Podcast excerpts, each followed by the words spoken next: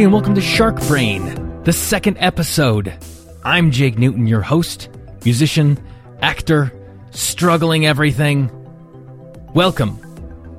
Last week on the show, we had Carey Brothers. This week, we have Broken Anchor, or more specifically, the man who performs under the moniker Broken Anchor, Austin Hartley Leonard. He's a good dude. We've known each other for years. I love this guy. He is a an extremely talented musician and uh, a hilarious person. Wonderful raconteur. You'll hear a lot of the stories that we're going to be setting up here. We basically talk about the struggles of touring, the struggles of being in a band, the struggles of the financial woes that can occur, trying to be on the road, trying to be in a home. That is not to say a old folks home, but uh, to have a place where they keep your stuff and they don't throw it out on the curb if you haven't paid your rent in a couple months. Really love talking to this guy. Uh, had a lot of interesting things to say. And, you know, like a couple of dudes that are trying to get funny, we may get a little caustic. We may use a, a little bit of colorful language. So if you're shuttling your children off to school, I'd recommend wearing earbuds or maybe putting earmuffs on them, regardless of the season. Otherwise, you're going to have to have a few awkward talks. Mommy, mommy, what did Jake mean when he said that bad word? Is that a bad word? Can men really do that to each other? Just don't do it. Just just avoid avoid the problem and just know there's some there's some salacious stuff coming up. I cut out an entire segment of us going off on a on a light porno with Zooey Deschanel and an old woman. I'm not going to get into the specifics. I don't want to do that to you. I have to th- hear that in my own head every time I think of this. So thanks, Austin. But seriously, this guy is a talent, an absolute talent, and a sweetheart of a dude. We had a great time. But before that, I want to get into a couple of other things. I want to thank all of you that have tweeted about the show. I want to thank all of you that have written in, who have texted me personally, for those of you who actually know me. Uh, it's been really, really great responses from everybody, and I've really appreciated it. Continue to spread the word. Go to sharkbrainpodcast.com, and you can uh, check out all the different uh, things that are coming up. We're going to maybe work on some merch. There's a donate button if you want to kick in a little money. Maybe you know keep keep the wheels greased, the wheels of commerce greased in the Shark Brain podcast universe. Also, you can check out dates on my website, jakenewton.com. The, the two of the websites link together. So that's convenient. I've got merch up there. I've got shows coming up. I got one coming up September 4th with Miko and Brendan James at the Hotel Cafe. I got another one coming up in October that I don't think I'm at liberty to discuss yet, but people get ready. A train is a coming, and it's a tall blonde guy with caustic humor and a guitar, and maybe another guitar in case that guitar breaks a string. Get into it. It's going to be fun. What else? What else? Ah, my wife has mercury poisoning. That's never fun. That's never good. I've Been struggling with uh, doctors trying to find a cure, trying to find a way to get rid of it. We've uh, found this lady through a friend who's been uh, taking us through the treatments. Kinesiology, I believe, applied kinesiology. It's not sports medicine. It's uh, a little out. I'm a little. I was a little dubious of it at first but it seems to be working. We've been going through that. That's been that's been not not easy. That is uh, that is putting it lightly. It's been hell on wheels, but we're getting through it. It's taking up a lot of my my mental space. But what are you going to do? The problem is, I don't want to turn into one of these dudes that ends up building his own farm and wearing a tinfoil hat and talks about the dangers of uh, oligarchy. I don't want to do that. I don't want to be the the shifty eyed guy eating a eating an empanada in the middle of a farmer's market in downtown Visalia. That's not my vibe. I don't I don't I don't enjoy the woods as much as I think I do. I had a Henry David Thoreau moment when I was in my early 20s when I thought that maybe I'd build a cabin and, and isolate myself. But that was just because I was afraid of my own feelings. That's that was literally I was trying to run from myself into a cabin and then write about it probably too much Kerouac. That Desolation Angel book really just threw me for a loop in my early 20s. Don't let literature ruin your life, kids. Just watch television. Speaking of television, I've been watching Breaking Bad. I know, I didn't want to do it. I heard the way people talked about it. The way they talked about it like, mm, I don't know, meth addiction. Hmm, poignant. For those of you who don't know the plot of the show, it's about a high school teacher that basically descends into the madness and chaos of the drug world and ends up turning into a meth kingpin. It's awesome. It's great television. The performances are phenomenal. I mean, it's it. They deserve everything that's coming to them. Good, uh, but uh, it definitely leaves you a bit heavy. You know, kind of like you just took down an entire Stouffer's lasagna that was laced with lead. Uh, but but it is quite good. I'm ashamed to say that over the last 72 hours, I've taken in all three seasons of the first uh, first three. It's uh, that's too much television for a person. There are people out in Africa handing needles full of vaccine in the back of a UNICEF truck to dusty faced people who look malaria ridden, and the smile on the face of the volunteer as they hand that over, going like, "Here you'll live." Cut to me Los Angeles, California. Not bothering to get out of the sweatpants that I wore to bed the night before. Wondering if there's anything that I can eat that I don't have to cook as I waddle over to my fridge. It's not an ideal picture. I'm not saying it's going to be every day, but until I get caught up on Breaking Bad, that's probably what it's going to look like. This is the joy of working for yourself. You're your own worst enemy. Don't do what I do, kids. Wake up every morning and journal, and then go on a run, and then write 10 songs. God, I gotta stop with this negative self talk. I really do. Lift myself up out of the mire. How am I gonna lift myself out of the mire? I know what I'm gonna do. I'm gonna talk to my friend Austin Hartley Leonard. He's gonna get me out of the mire. Love that dude. Let's go to him right now.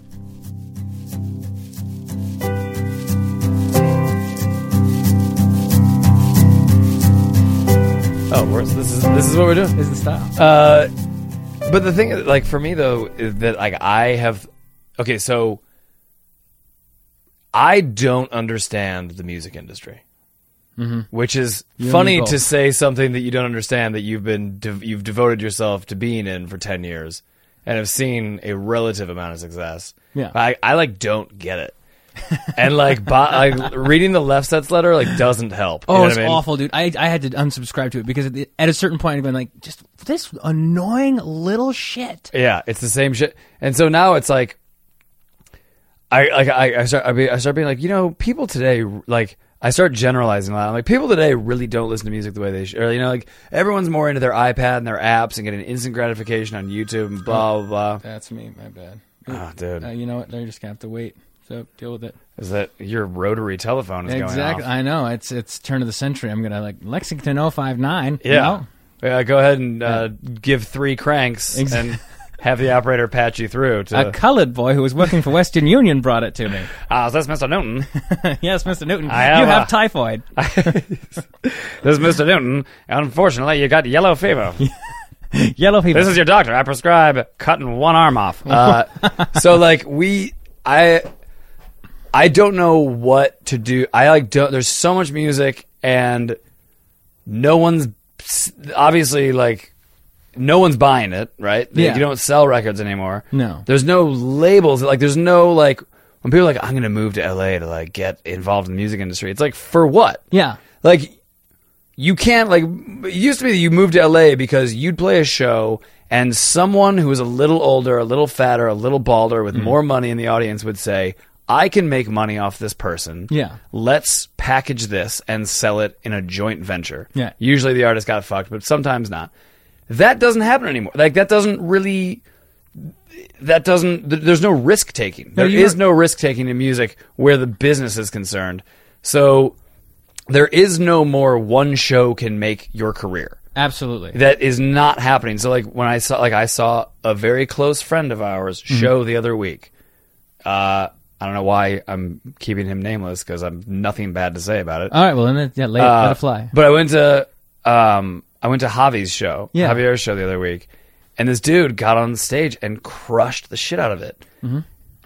So much so that like if he had done that in 1997, then perhaps there would have been someone being like, "I like your voice, I like your songs. Yeah. You need fans. I have access to fans. Let's go into a No, joint." Tommy Mottola would have said like that kid, bring him over to our table, and then it would have just been on. right, and they would have had like 50 years scotch together, and Absolutely. Javi would have signed his life away. Yeah, exactly. So- and then, and then for like the next ten years, Javi would be struggling to get out of his, you know, whatever he signed that night. But you know? either way, I'm like, I'm looking at Javi and I'm like, you have to be you don't have enough money to be this good all the time. Like you, like Yeah. your band that you have is so killer. Yeah. and there's no way you have the scratch to take them on on the road. Well, we're in a very weird time right now, man. I was listening to this futurist talk, I think on the Marc Maron podcast. Basically, just that we're getting to a particular point where uh, our infrastructure that we've built from an agrarian society isn't working anymore, man. We we've got something that is basically from the old like medieval model of things, the 40-hour work week, and our our efficiency is getting to the point. Now we're in an awkward growth phase where our art we we don't have we have no ability to actually pay for the art that we desire because we have we have such rabid fans who are trying to consume everything that to be able to pay for everything that's being thrust at us would be insurmountable. Totally. And on a personal note, I hate saying, you know, when I was when I was when I was young and Oh, listening to music, makes you feel ancient. because he makes you feel ancient. But at the same time, the guy that grew up listening to Hendrix and bitching about Nirvana in the 90s, like mm-hmm. he was 10 years old in 1960 and he's 40 years old in 1990, and he's bitching about how the music industry has changed.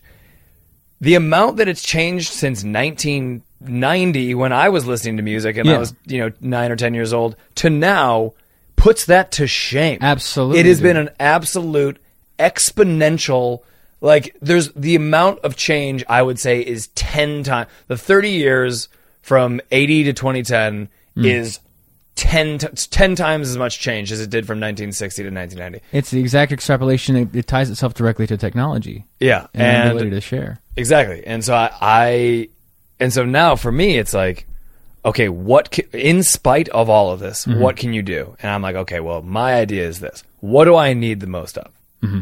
fans Yeah, how do you get fans yeah, I think that you get fans by, in this day and age, constantly releasing media and mm-hmm. going on the road.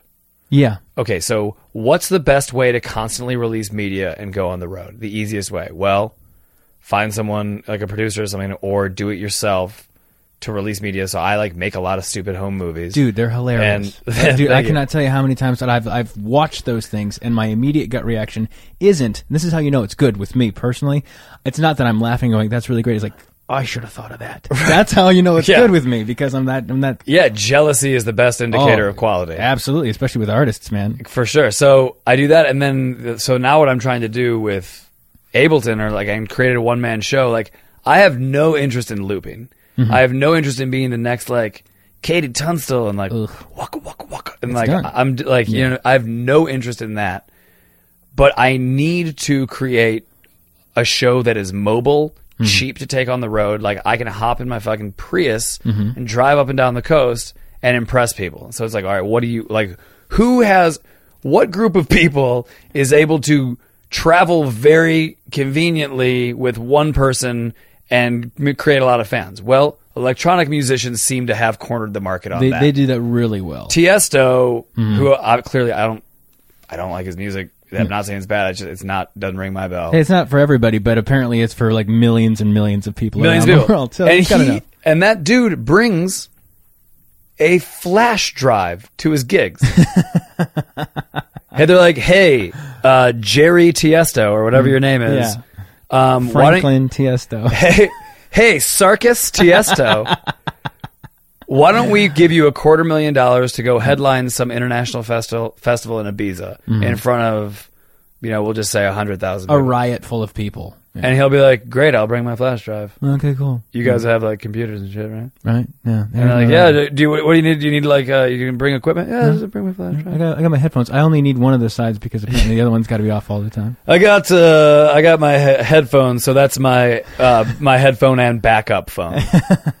so and so now I'm trying to like, and I also coincidentally really I listened to the Flying Lotus Los Angeles record and the mm-hmm. Flying Lotus Cosmogramma record, and it totally, completely, 100 percent changed the way I looked at music.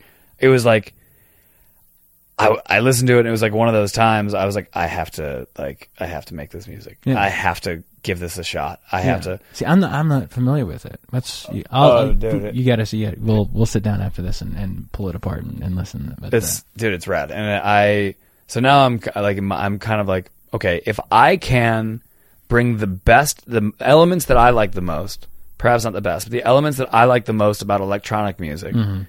and the elements that I like most about indie rock, Yeah. and those are my two favorite types of music. Um, what does that look like? And now I'm just doing that, Yeah. and I have no idea what it's, where it's going, what it's going to be, what it could be. But like I'm gonna, I'm doing, I'm like just trying that. That's like my, and then I'm like, who's done that? I can't think of anyone. So that's a good yeah. sign. That's a good indication. So like that's sort of what I'm. That's like my focus now because otherwise it's like, I, what do you what do you do? Yeah. What no, do you? No, there there's a whole bunch of, of tropes that we could fall into as artists, and they, like I always like to joke whenever there's like singer songwriters around, which is what the immediate title is that's thrust upon guys like us that happen to sing our own songs and write them. It's, and naturally, you know, it, it's it's uh, the nom de plume for most of us, but uh, there's always like a mention of a geographic location, maybe a mention of, ha- of a struggle with alcohol or drug abuse, Right, And guilty. then, and then being, you know, and and you know, like being unable to love someone and wondering why, but between like shots of whiskey, Right. That's, I mean, I'm guilty of it too. I mean, I, I cannot tell you how many times I've like caught myself just falling into the same old pattern of that sort of thing. And you you can do it. I mean, a lot of people make some pretty okay careers, but I don't know about you, but for me, and I feel weird saying this, but like I got into this mu- the business for attention too. I mean, I can make music all day long in my own by myself, but damn if I don't crave that attention from a crowd. Right. If I don't that feeling of, of like you know international, or not international, but like immediate acceptance from a group full of people. Maybe it's my own like you know dark chasm of self esteem that just keeps on you, you throwing stuff into it and it just goes to a black hole to a wormhole. somewhere. Probably. Somewhere in an alternate universe, there's a Jake that's balanced and to, is able to accept a compliment and not feel like he's shit. But Yeah. in this one, I need I need the respect of the entire room. Yeah, that's sort of I think why most people do it. Otherwise, artists would be like, when I'm not making music, I really like crunching numbers. not like when I'm not making music, I enjoy putting a needle in my arm and trying to escape. And not to say that that's every like to be honest, like that's not every musician, and not every musician falls into that cliche. But like in terms of at least subject matter, you always wonder. You're like, all right, so what do people write about? You br- falling in love, breakups, mm-hmm. losing people, moving cities. Like, there's really not that much stuff. But then again, what is it that is going to drive? Like, what what else in life do you f- are you like? This is affecting me so deeply that I have to make art about it. Yeah, Like, what are you ever going to be like? Oh my god, this pork belly is so crispy.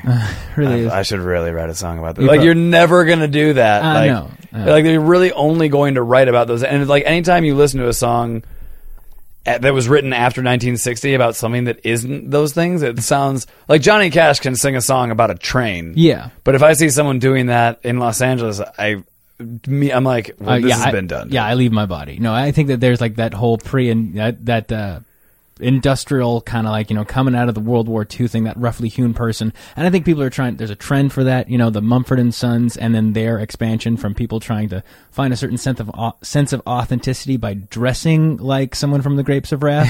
You know? Yeah. and everybody seems like they're like just ripped out of a Steinbeck novel and thrust onto the stage. Dude, Zach Galifianakis, I saw him the other night play at Largo, and he goes, "This is his like quick bit. I'm not gonna do it as well as him clearly, but he goes, guys, I was walking around Silver Lake the other day, and I saw a guy not wearing a plaid shirt, and it's like kind of a chuckle, and he's like, and then guys, guys." I was walking around Echo Park the other day. I was walking around Echo Park the other day, and I saw a guy not dressed like a chimney sweep. it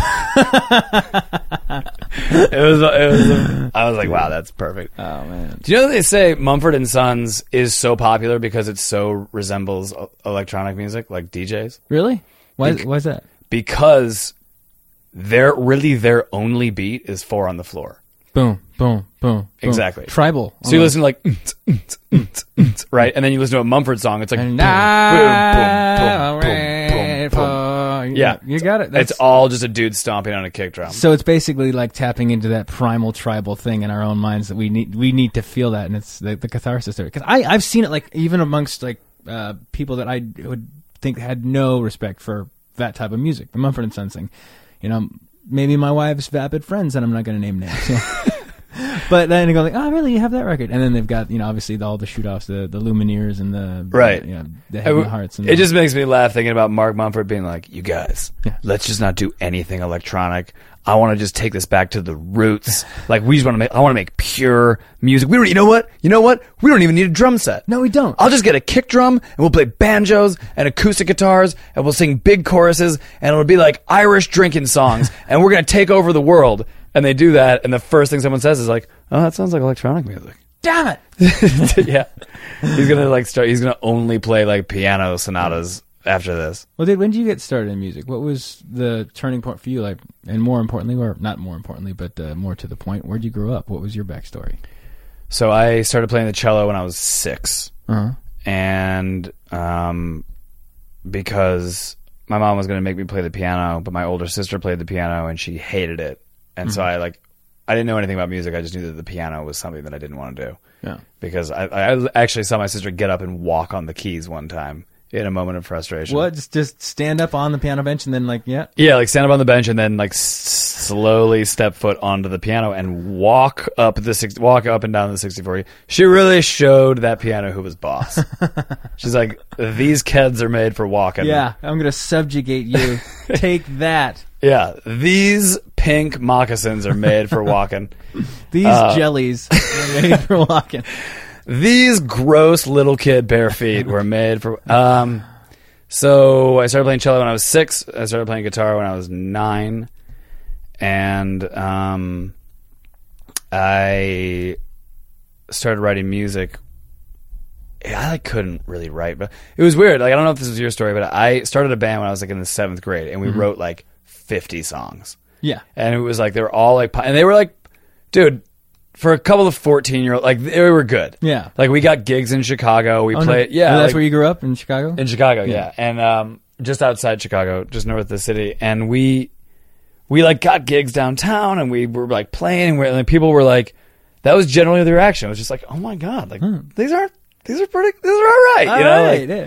and then I got to high school, and I immediately like, could not write anymore because I like didn't know what I wanted to do, and like all like I got turned on like the Allman Brothers. And I wanted to play guitar like that, but I couldn't. And then like I, everything that I did was stupid, and like I like something happened. Existential crisis of a four- of a 15 year old kid. Ex- you know the type. oh yeah. And I then think, uh, I, went to, I think most of my 20s were that, like starting when about 14 or 15 years old, and I just wrote it out all the way through. yeah, you you talk about it like it's ended for you. Oh yeah, no, I'm, I'm working on it. I'm, I'm going Yeah. through therapy. I'm doing the whole thing. I'm, I'm getting up. I'm getting my serotonin going. Okay, good. okay, Yeah. good. Yeah. Get some meds in you. Oh yeah, just you know, like you know, make that weird train ride or re- that uh, roller coaster, turn that into a tram. Just like knock out the highs and lows. There you go. Yeah. There you go. The Buddhism is supposed to do that. That's true, but I didn't want to be like you know too kitschy. You don't like you don't like robes, Yeah, no. and it's not the '90s. It's cool. Yeah, exactly. It's no no longer cool to be Buddhist. I mean, Yeah. like, and self-immolation. I mean, that's just not really my thing. you know. Well, I don't think the those are the Zen Buddhists. I'm talking about the Indian Buddhists. Come oh. on, Oh, I'm sorry. I just get your shit. So, um, then I was a cello major in college, and then I moved. Uh, I moved to Austin, Texas after that, and then Where'd I you go to moved- college? Vanderbilt University, Okay. um, the Blair School of Music there. I was only a cello major for a while because I was like, I don't know, Yeah. what am I doing? Like, You graduated as a cello major. no, I, s- I switched out of it. Okay. Because there were like like the boobs were bigger in arts and science. Ah, Do you know what I mean? Yeah. Oh yeah. I So my gotcha. priorities, I'm like, oh well, I, I want to be a musician for the rest of my life, and I'm on a, I'm in college for four years on someone else's dime. Yeah. This would be a good time to not focus on the future at all and just try to like drink yourself into a coma No, and you're slobber on a female. Oh yeah. Did it work? How'd that work out? Not the, not as well as I thought it was going to. Well, yeah, yeah. It didn't really. I I I really didn't didn't really have the notches in the belt I thought I was going to Uh-huh. when I left. You know, Mm-hmm. slobbering didn't help. So no, it doesn't typically. I mean, it depends on the time of night, though. I mean, if you get them right, right about closing time, you should be able to sneak. Yeah, in. but even that, but Chicago's like a uh, Vanderbilt. Where's Vanderbilt? Nashville. Nashville. So, Yeah. but Nashville's a drinking town, man. Nashville's a drinking town. Yeah. Um, Nashville. Have you you've spent time there? I spent a bit of time there. I went over. I played uh, an event over at Charlie Peacock's house. Uh, while Okay. ago. Yeah. So that was that was pretty good. And I, you know, hung out with in an attempt to write with people, but I ended up just like hanging out and drinking at Three Crow a bunch. Yeah, Yeah. Three Crow is great. Yeah. Um, the five spot Did you ever go to their sock hop night? No, I didn't make it out. there. Oh my god, it's just some dude spending it's like spinning the most amazing like Motown and Phil Spector's like the Shirelles like unbelievable. Um, it's every Monday night, or it used to be every Monday night there. But Nashville's weird. It's like I had a writing session in Nashville that was. I, I went to the guy, the typical Nashville store. I went in at 10 a.m. to this room and I had a keyboard and an acoustic guitar and a pot of coffee. And it was like time to get to work. And I was like, all right, well, I don't really write a lot of country music, but like everyone says that Nashville is really evolved and, uh, so this should be fine. Like, and so I, I show this guy like what I've been doing, which is this sort of like very typical LA singer songwriter song, like finger picking sort of thing. Um, and he was like, "Cool, man, cool, cool, cool. Well, let me let me show you what I've been working on." And uh, he did have that cliche Oh, accent, yeah. yeah. Oh, And he played three songs, and they were like, I I couldn't sing them now, but the gist was uh, moving to the big city with just a six, like a with a six string and a dream, God, warm case of beer, lonely motel room, my daddy's tractor, Oh. uh, like that's just country living. Like it was. I could. I was floored.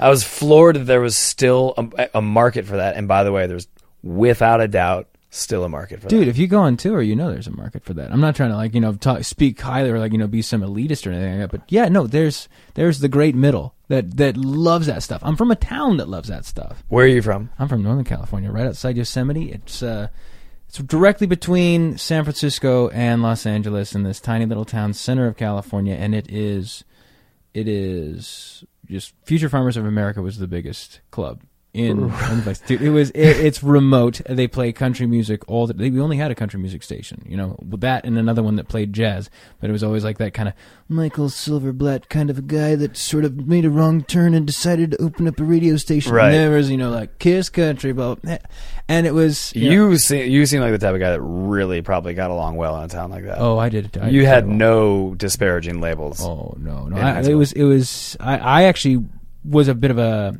I made I was comedy. I, I was a comedian. I made fun, and I I kind of floated around the groups, but I definitely held on to the belief that I was going to rocket out of there as fast as possible as soon as high school was over. Right. Yeah, qu- I had to get out. Yeah, there's like there's there's cowboys Hmm. everywhere in America. Mm-hmm. Like if you like you think of like California, like I think of California clearly, especially from growing up because I, when I grew up, I was like punk rock, skating. Yeah, like that was like Black Flag, whole thing. yeah. I was never as much into Black Flag, but definitely like the like the like my favorite record were those like Beastie Boys B sides of like all their punk stuff and Yeah. like Fugazi definitely Naked Raygun. Mm-hmm. Um, minor threat, like stuff like that. And I was like, oh, California. I know what the entire state of California is like. Yeah. It's people wearing vans and surfing and skating and like women in bikinis. Uh, no. No, Because if you go an hour north of Los Angeles and an hour south of Los Angeles and an hour east of Los Angeles, cowboys. all the time, dude. Cow- cowboys for life. for life, dude. Blame, blame the Dust Bowl, man. The Dust Bowl brought them all out for the bunch of Okies, man. Yeah, like Colorado, mm. cowboys. Cowboys. Yeah. Illinois, cowboys. Cowboys, yeah, yeah. Florida, Yeah. cowboys. rural Washington is cowboys. I went to this one uh, the thing called the Pig Run outside of this small town in uh, northern Washington, and it had and it was the first time I ever heard the song "Paper Roses" being sung in karaoke by this enormous orca of a man, maybe like 500 pounds, but he was it was in the wrong key, and so he decided to just go above in front of this a bunch of like just snot nosed like haven't had their TB shots kids all playing around with dirty faces. It looked like like the end of the world, and he's sitting there in front of the stage and going like paper roses. I remember thinking, I'm in the middle of it. David Lynch, where where am I? Yeah, that is like No, but that was the cowboy, the the, the darkness, man. It's weird. It's weird. I um but then again, like and I was talking about this last night, living in Los Angeles and I'm I love Los Angeles. Like Yeah. I, I don't think you hear a lot of people say that No, there's not a whole lot of love that's being thrust towards it, but it, I, towards it and even like but I really love it here. Mm-hmm. Like I don't like I think that like the stereotype of LA and is it's like the world I call it the world's most obvious secret that Yeah. it's a great place to live, you know? Mm-hmm. Because everything that's bad about it is avoidable. Like shitty people are avoidable, Yeah. bad traffic is avoidable. You know, but like you can't avoid in Chicago, you can't af- uh, like or you know, you can't avoid a 9-month winter, you know? Yeah. Like and but at the same time, everything seems weird when you leave. Mm-hmm. When I go back to Chicago, and people are like getting off work at six, and my friends have like careers and like bought houses and like have wives. It's the weirdest. Like I, I, I, I, I, can't identify. It's so strange when really like I'm the strange one. Like Yeah. I'm the. It's just such a like it's such a weird situation going anywhere. That's like not LA. Yeah. really. You know. No, I, I think that there's uh, there's definitely a culture that's surrounded by the industry, and everybody's got a little piece in the industry, whether they know it or not. I mean, if you're hell, even if you're a garbage man, you wouldn't be employed because there wouldn't be enough people here uh, to actually have your job be justifiable because everybody's sort of like tacitly involved in the industry one way or another. I had a friend who came out from uh, a few years back from Philly, and he had a theory that he had developed about um, about Los Angeles that even the garbage men are better looking out here in Los Angeles than other parts because their grandfather came out in the you know the 20s and 30s uh, to you know be in moving pictures and Right. didn't work out ended up taking a job selling real estate you know had a few kids with another good looking girl that came from who was the cutest girl from her hometown and uh, Right. didn't work out for them so it's all just this you know and also the avocado the the foods everything you know it's I have a major crush on my garbage man. oh yeah Yeah. yeah I, I don't even know I don't even see him it's too early for me Yeah, he's super dreamy. yeah He's a totes dreamboat. Totes stream boats, man. Totes, but I will say this: uh, the the meter, uh, the gas meter lady that comes and checks our our place, she's hot. Is she She's- really? She's really hot. She's like this cutesy. She's like I guess if Zooey Deschanel, um, what you know, it didn't work out for her. She was just threw on a hat from the Department of Water and Power and is just you know checking everything. And she's Keep in mind though that actually might be Zooey Deschanel doing a real like she's trying to explore what it's like Oh, to be a meter lady yeah. for the next role she's for in. the next uh, next romantic comedy that she's got going yeah, on. Yeah, it's called it's called Feed the Meter, feed the meter. That's not a bad. but it's yeah, but it's me dash T H E R. I want to meet her. Yeah.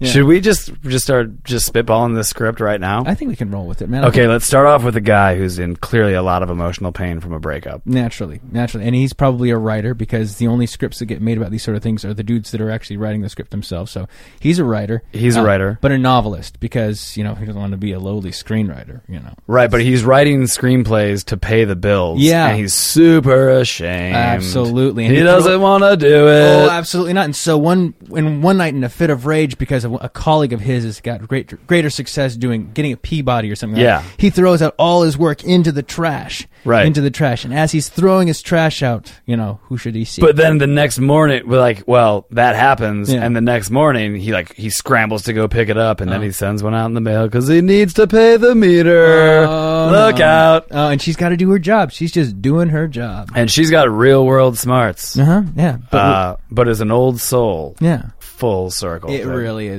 So we're. I think we. Uh, where the train left the station. Uh, you were just getting out of college. So when Right. from uh, from leaving Nashville, where'd you go from there? Austin, Texas. Yeah. and um, was there for three years. I met my buddy Matt Ramsey, and we started playing shows around there. And this is another thing that I think maybe um, I sometimes take into account when I'm thinking about like where where am I in my career and where should I be. Is that I think back to the shows that I played from age 24 to like honestly like 27. Mm-hmm. Let's say 23 to 27 Yeah. and they were unadulterated garbage. Yeah. Like the like real bad stuff. I wake up with cold sweats thinking about shows that I played during that period of time in my life. And then you but then so then you're like, "Oh, well then I shouldn't have any anxiety at all that I'm not playing Madison Square Garden right now because hmm. I've only really had anything worthwhile to say for like hmm. 24 months." Exactly. I'm not. You know, I'm not at on the rocks playing to a crowd full of really loud strippers. You know. Right. That, that just got off work. Is On the Rocks still does have that stripper pole, huh? It really does. Yeah. Yeah, it just it looks looks like a fever dream from a coke fiend. That place. Yeah. It's just it's it's Harry Dean Stanton's mind. And That's then what- also, I think about when I first moved to LA and I brought my like rusty brand of Americana to On the Rocks on the Sunset Strip, Oh god. where it's like I probably followed a DJ. Mm-hmm.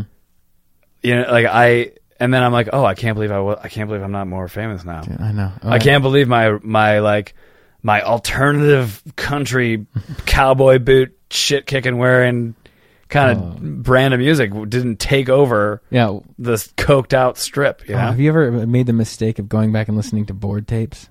oh, absolutely not. You I can only do that. I can only listen to CDs of my old self Mm. when they are when they're so old that it's like I can that I can laugh at it. Yeah, look on it. It's kind of whimsy. Yeah, They're it's like- like, oh, look at me. I was so young. Um, Right. yeah. Like listen to this board tape of you five years ago. Oh, that's hilarious. Listen to this board CD of you six months ago. I'm gonna go drink myself into a coma. yeah, I'm gonna go put- see how much Drano I can put in my body before I Yeah, pass out. I'm gonna go have a triple gin martini with a Drano floater. Well, I do uh, absolutely. That there's something about that revisionist history that I always like to go back and say, like, you know, oh no, I, I, I think that I could, I should be better. I should be better off. I should be doing this. And yeah, looking back on those shows, I did this one disco loadout show. You know the disco loadout uh, vibe. The, the the term disco loadout basically comes where, uh, where as you're taking your stuff out. The the club is changing over to like a some weird discotheque themed. And you realize, Sure, like sure, you're just sure. we you're like you know the guy that's the promoter is coming up to you and going, hey, hurry it up. We only got we only got the place for an hour. right, right, right, right, right, I played right, this right. place called Club Seven Nine Six Nine over on Santa Monica, in the deep in the heart of uh, of Little Russia in West Hollywood, Sure. and uh, Near Traktir, yeah, yeah, which is a Russian restaurant I've eaten at, and they didn't like me. Uh, um, but then I ended up getting a free shot of vodka. So Oh. really great anecdote. I'm more of the color guy of this podcast. Okay. More anecdotes like that to follow. Keep Hey, no, going. you're- you're doing Let me interrupt your story with ter- with. All right, keep no, going. you're doing you're doing great. So I'm playing this show, and for some reason, I think it's going to be a phenomenal idea. This is like maybe seven or eight years ago. that I'll just take whatever my record and I'll mute my vocals and guitar, and, and I'll just and I'll play it from a from an auxiliary jack in iTunes. And, and play that along. Now, one thing I didn't know before I actually got to the place, was they didn't have any stage monitors whatsoever. the place feels very weird. It's dark with brown walls, and it feels like a dungeon, right? Like a, Stop. like a 70s sex dungeon. I'm going, this is kind of weird. There's a lot of mirrors on the floor. What's going on? and halfway through the show, I go to start playing the songs with, that are like backed up by the computer. I realize I'm hearing them reverberating off of the walls. Oh, I'm not dude. hearing when they happen, and I will lose my place if I'm if I actually play it. So I have to stop every ten seconds and realign myself to the song. Oh my At one point, I just I just turn. I go. I just stop the song halfway through, and I go like, guys, this isn't working. And they all went like, "That's okay." oh my god, dude, that was, was- that is like my like I. Dude, not only that, but like, half, like as soon as I finished, I noticed like oh, that, that girl's really tall. She kind of she's kind of dressing a little a little flamboyant. I mean, like man, she's kind of crazy. Is it Halloween? That's funny. Oh, that that girl's tall too. That girl's tall and big. Man, there's a lot of really tall, like really Stop, garish. dude. As soon as I was done with the show, the place turned into a drag club. Like immediately. Like as I was loading my stuff out, it was just drag queens everywhere. It was it was certainly not the club. That story, you couldn't even put that story in a movie because they'd be like, "This is far fetched. It wouldn't happen." It makes no sense. This is and it was the first time that my my now in laws uh, came to see me, and so they were sitting there. going, brutal. Oh, dude, it was awful. And like my Brutal. and you could see the look on their faces as they looked toward my now wife, who was just then my girlfriend, saying like, you know what, this guy might not be the one. You know, he's oh, that is ter- That is it terrible. was an awful show. Yeah. I think of I had I had some potential in laws come to a show one time that I played in Sacramento, and like looking back, it's like the day that they heard that like it wasn't really working out between me and their daughter. They're like, "Oh no, Oh, that's so sad. oh yeah, he has so much potential." Does he need help moving? Oh God, Dad, you should erase this number quickly for his sake, right? You know, help him heal. Oh, here's a here's a six month free subscription to Match just to get yourself over it. no big deal. It's Christian Mingle. I know they're a little uptight. So, so I had a show. Okay, so I go, I get into Austin. This is after I moved to LA. I get into Austin, Texas, where, and this is like when my drinking started. Was like, okay, so this is getting heavy. Like this is like Yeah. really, we're like at that point, yeah. which coincidentally was like four years before I totally stopped drinking. Uh-huh. Uh, And I get in, and I'm, what do I want to do? I was like, oh, I want, I definitely want to go to my favorite bar at six o'clock because my flight landed at five fifteen, and I'm just gonna go straight to the bar. We love this bar. Let's go. It's we used to drink Bushmills and Harp Lager, and was always free. And oh, I know the bartender, and I'm not going on until eleven thirty, so this will be the perfect way to spend five and a half hours in a bar with someone who doesn't control drinking super well. Oh, it's gonna be so. We finally make it to the gig. I, I don't remember. I would. I barely. I don't really remember getting through it really that hmm. much. And it was the only time in my career that I can imagine um, that I don't remember the last song. I do not remember playing it. But like when I got off, like I remember getting off stage, and someone was like, "Yeah, you like fell down on stage, like like and like fell on stage," and I was like, "What? Oh, like in a cool way? Like they're like, yeah, you were on the ground, you were really rocking." And I looked at pictures the next day, and I was on the ground, and I was really rocking, but I was face down on top of my guitar, so the strings were against the stage. I was like trying to like I didn't want to like make a scene and try to get up, so I was like trying to like do like backwards push ups, like hoist myself up. Uh, it was, and then I the only thing I remember about that night, I remember like I ended up going home. With, it doesn't even matter, but I remember the one real thing that I recall is a woman that I used to date in Austin came up to me and said, "You are not even close to successful enough to have shows like that." Oh, And I was like, "Oh," she's like, "You are not even close to where you need to be, where you can justify getting on stage that drunk." oh. yeah. And I was like, "Oh, dude, that's amazing." So, so you basically, like, it, it, it- you quit quit drinking. What was the journey like that? When was the moment where you said, like, okay, this is it, no more. I'm not handling this right, or this isn't for me anymore. Um, I well, I went. I was bartending a lot, and I was bartending and hanging around musicians. Like you know, you know, we, clearly we bartend in the same place. Yeah. and we have all the same friends, so you know what it's like. And so I'd had the I I had known that I had had an issue with drinking for probably like six years. Mhm. Um, I remember when I was like 24, I stopped drinking when I was 30, which, and when I was 24, I remember telling my sister, I was like, I don't use glasses anymore. Huh. And she was like, Yeah, Oz, like that's not good. Like No. you, like you should, you should look at that. And then we never, it was like never spoken about again. Uh-huh. But um, it was like it was from at that point. It was just like, yeah, I just like nipped from the bottle. You know what I mean? It was like, and that was years ago. So I'd known it for a while, and um, I went through a really bad uh, breakup, which is not to like sound cliche, but it's just it really is just the truth. Mhm. And I, I bottomed out pretty hard and had a lot of like it was just super dark. Like I don't want to like I clearly won't bore you with like, but it was just super dark. It was Yeah. really, really, really dark, and I had like guilt and whatever.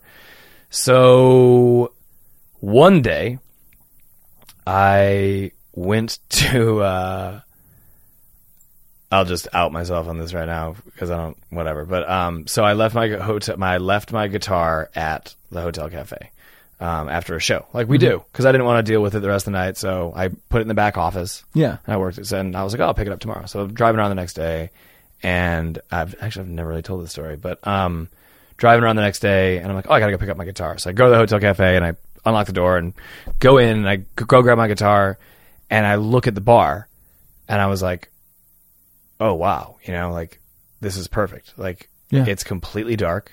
It's the middle of the day. There's no one here. It's completely quiet. Um, and there's as much ice and booze as I could possibly drink. So I take a pint glass, I wave it through the ice, fill it to the top, and drink it, and do it again. And I'm almost done with that one. And I just thought, I was like, you know, I'm drinking alone. and I was like, um. So I called James, Yeah. James Babson, who works the door, and I was like, "Yo, I think I should like talk to someone Yeah. because people do that, right? Like people like, you know, there's like, you know, like psychiatrists and Mhm. Therapists and psychologists and stuff, and that might seem like an okay idea. Like maybe I should. And he's like, yeah, all right. Well, um, I know a guy. Go talk to this guy. Hmm.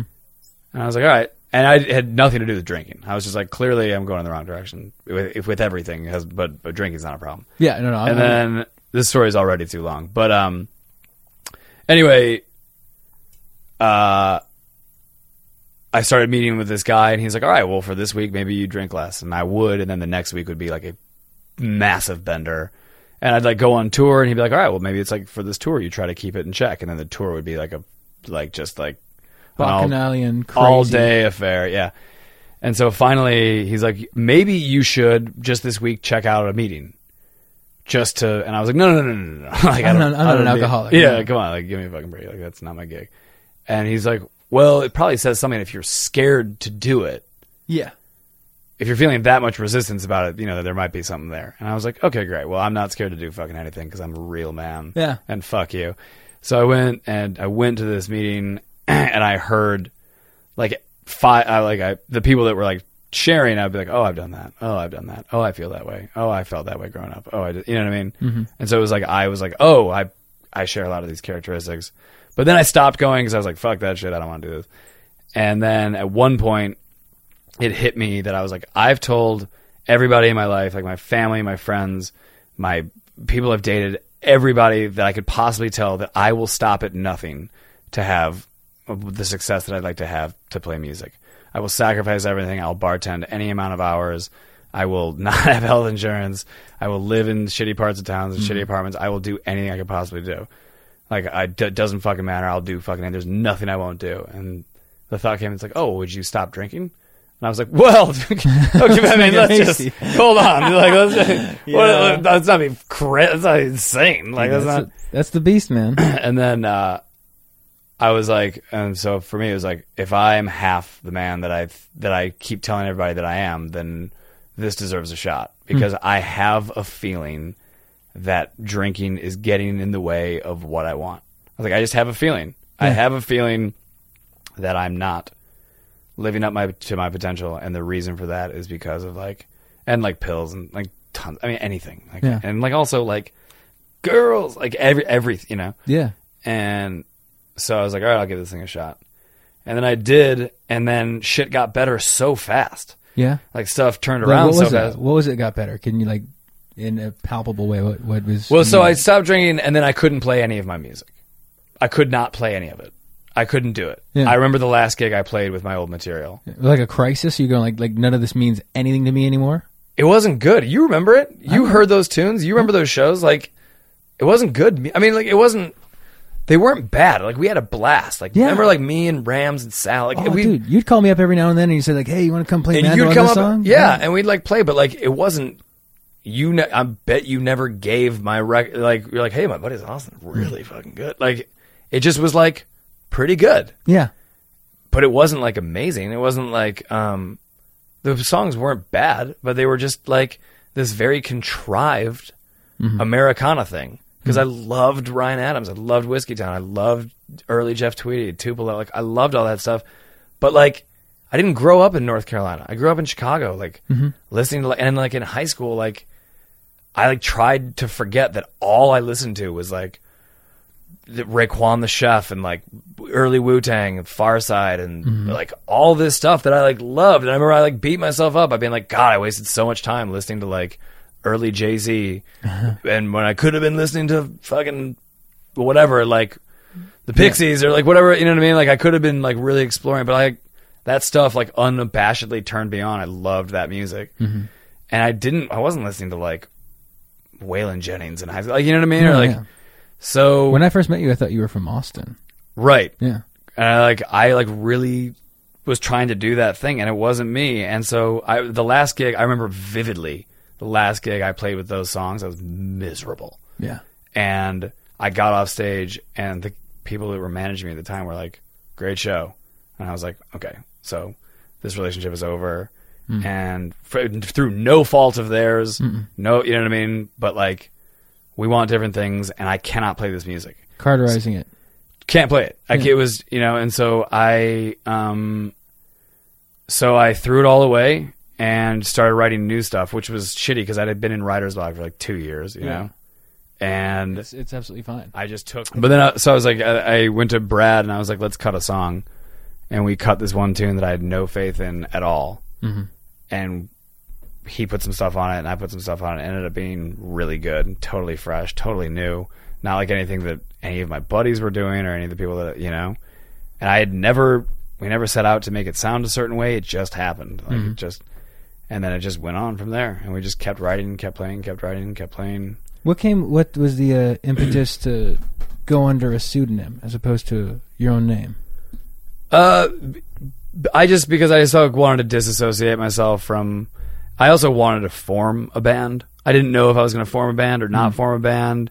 I knew that I didn't want to be like just another guy with a guitar, and I didn't want people listening. I really didn't want people. Not that I'm like embarrassed about anything because it's like everyone's got their own path, but I didn't want people looking up this material and being like, "Oh, he has some old stuff too." Let's go check it out. Right. Yeah. Which, by the way, like that would be a gift if anybody gave a shit that much. you know what I mean? I know. But at the same time, I'd rather like I'd rather it um, as nice as that would be. Like I would rather people not. I'd rather focus on what I'm doing now. It's a totally new project. So you heard it here first, folks. Go look up Austin Hartley Leonard.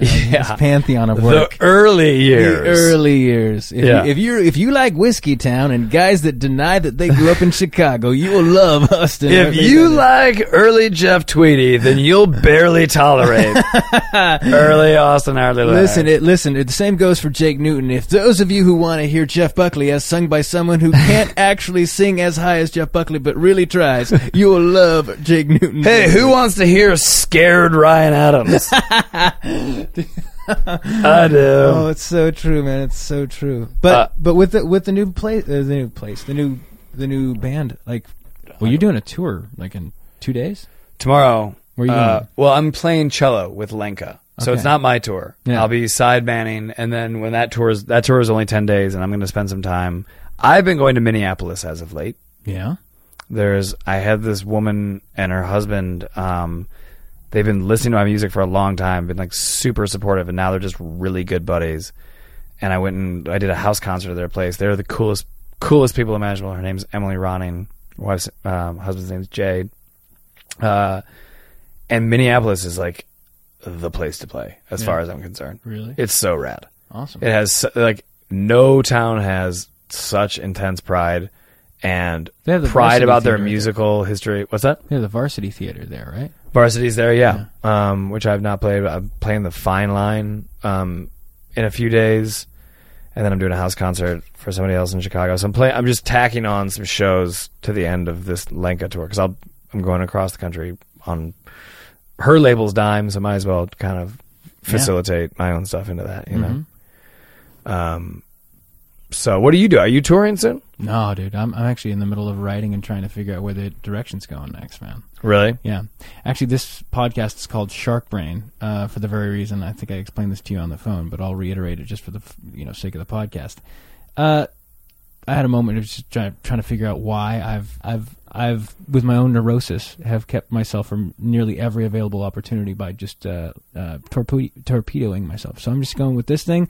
It's just shark brain, like to talk to talk to my friends who are also in the business and, and you know hash stuff out and basically just turn off the neurosis and just be a shark.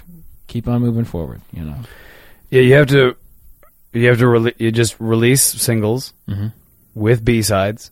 Yeah, and you just you have to like stop bartending. You gotta quit. you're right. You have to like take the plunge. Like you're making money elsewhere. I know that for a fact. Like you gotta quit and just get in the car. Like if you want to be like you're the best finger picking guitar player that I know, Dude. and your voice is insane. Like you just you ha- you have to leave. You have to go. Yeah. You gotta go. You gotta beat it. You gotta get on the road. And you gotta like You're right. chop down every fucking like sooner or later. I remember we w- I was on tour and we went and played this bullshit coffee shop in Alabama, and I, I was I was like Rams, let's go. after we played, he's like, no, dude, don't like don't be a dick. Like let's watch these guys play. These guys are really cool. The band after us. So they get off stage and I go, all right, all right, Rams, let's go, let's go. And he's like, well, all right, fine, just, let's, let's go say goodbye, dude. Don't be, you know. so we go to him and I'm like, hey, man, um, and because they they were great, They're like nice work, um, you know, good job. We're, we're taking off. We just wanted, it was great to share the bill with you. He's like, man, y'all were great. I mean, dude, he's like, we're playing Smith's Olde Bar, man. Just like, you should come to Atlanta and play with us, which is like famous rock club. And we were like, Yeah. oh my God, uh, Damn. okay. All because we like stood, like hung around. Because Rams made you be social. social. And then we played there, and like there were these three sorority girls in the audience, and they're like, "You guys should come down to Tuscaloosa, play a gig for us in our sorority." And we are like, "Okay." And we like went down to Tuscaloosa and played, and like it like that stuff just tends to happen when you're on like we called it tour serendipity and it's like if you're good and you're playing and you stay the extra hour which i clearly didn't want to do like that stuff does happen we, we ended up booking a really good room in baton rouge with a ton of college kids and like we it was like that stuff happens but like it just you get to a point where you're like what i'm doing isn't working so i have to not do it anymore Yeah. not do it till it works Yeah. Letting that letting that go and just like surrendering yourself to what you're good at and knowing knowing that, which is just playing music. yeah Yeah. You got the new record coming out in a month. Mm. Yeah. we've got uh, a little bit of PR going for that, and we're gonna do like a record release here in town, and hopefully start like booking some shows on the road. Set up a checklist, Yeah. And um, Dude, you're grinding it out, man. I'm s- I'm absolutely proud of you, man. For, that's what that's like the plan. I think it's also it's it's either like a level of commitment or it's just straight ahead. I'm scared shitless. yeah. I'm scared shitless. Can it be both? Yeah. Perhaps, Yeah. perhaps maybe one begets the other. Mm-hmm. Um, people always say like once you jump, a net appears. Always. Always. and like you find your it's just I've never heard of someone being like yeah I was uh I was bartending and uh or I was I was a waiter or I had a day job and then uh, I quit to pursue my music. And within 2 years I was uh, sucking dick under a bridge. Like I've just never heard it. I've never I lost my apartment um I completely like people like sure they like people go broke and people but like it just doesn't seem people don't seem to like if you quit for the right reason. like if you go if you walk down Hollywood Boulevard and you ask you stop 10 homeless people and you're like hey how'd you get here? They aren't going to be like well it's bartending but then I took the plunge and wanted to go on the road and mm-hmm. here we are. Uh, like Yeah. never going to happen. Mm-hmm. Never going to happen. Yeah. never going to happen. And even if it's like you go broke you come back to LA you bartend you sling drinks you work coffee cups you drive for sidecar I've done that. Oh, like you, you drive you know what I mean? Like you and then you hit the road you know and like but it's never going to be you're never going to like die You're never you gonna regret like You're never giving gonna- up that you're cushy, gonna- uh, like You're never going to lose your apartment it's Yeah. Mm-hmm. never to you know it's just not going to happen you just it's not going to happen but like at the same time it's got to be different than like good looking blonde guy goes up and down the coast picking an acoustic guitar and singing about love Yeah. it's just got to you got to do something you got to Yeah. there's something else there Yeah, absolutely. Well, I will say this, man, um, and this is not me blowing smoke up your ass. Like the stuff that you're making with Broken Anchor under the pseudonym Broken Anchor is some of the most inspired stuff that I've ever heard you do. And I listen to it not because you're my friend, because I, I listen to it because I like the music. Well, that's the straight up thing. that is a huge compliment coming from you thank you so much man it really does absolutely mean a ton to me I'm, Um, I'm excited to hear this new stuff. I'm as always, and I, I love the fact that you're blending your humor in with your music, and you're keeping it. You know, you're you're exploring the pantheon of human existence from your perspective. It's awesome, dude. I want. It's awesome, and and I want to thank you for coming in and doing Shark Brain, man. well said All right, sir. all right dude Thanks, thank you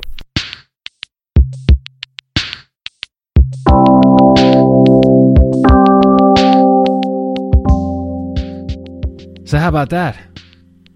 That was fun. That was a blast. It's great talking with that guy. It's always a little bit like juggling, a little bit like a jousting match, uh, going back and forth, being each other's setup guys. That's great. Going down rabbit holes. It's awesome. Uh, I ended up uh, paring a lot of that down. We're clocking in right at nearly an hour, but uh, I think we went for about an hour and a half, hour forty-five, just riffing and riffing. So it's distilled down. There's there's more riffs on my computer that maybe for a future date we'll release as a bonus. For now, you can go to sharkbrainpodcast.com to get all the pertinent information you need about the podcast. You can subscribe on iTunes. You can send an email, send a message, send a tweet to at Jake Newton. Go to jakenewton.com for show dates. Maybe click on the donate button. I don't know. If you got a little extra PayPal lying around, keep the old coffers open at the Shark Brain Podcast. September 4th at the Hotel Cafe. Other shows to be announced shortly. Thank you all so much for listening. I really appreciate it. It uh, it's been an absolute pleasure making this podcast, and uh, there's going to be more to come. It's it's been an absolute absolute joy to do this. Uh, so take this, put it in your head, and go forth into the world a better person. That's pretty lofty. I like that one. Fish shack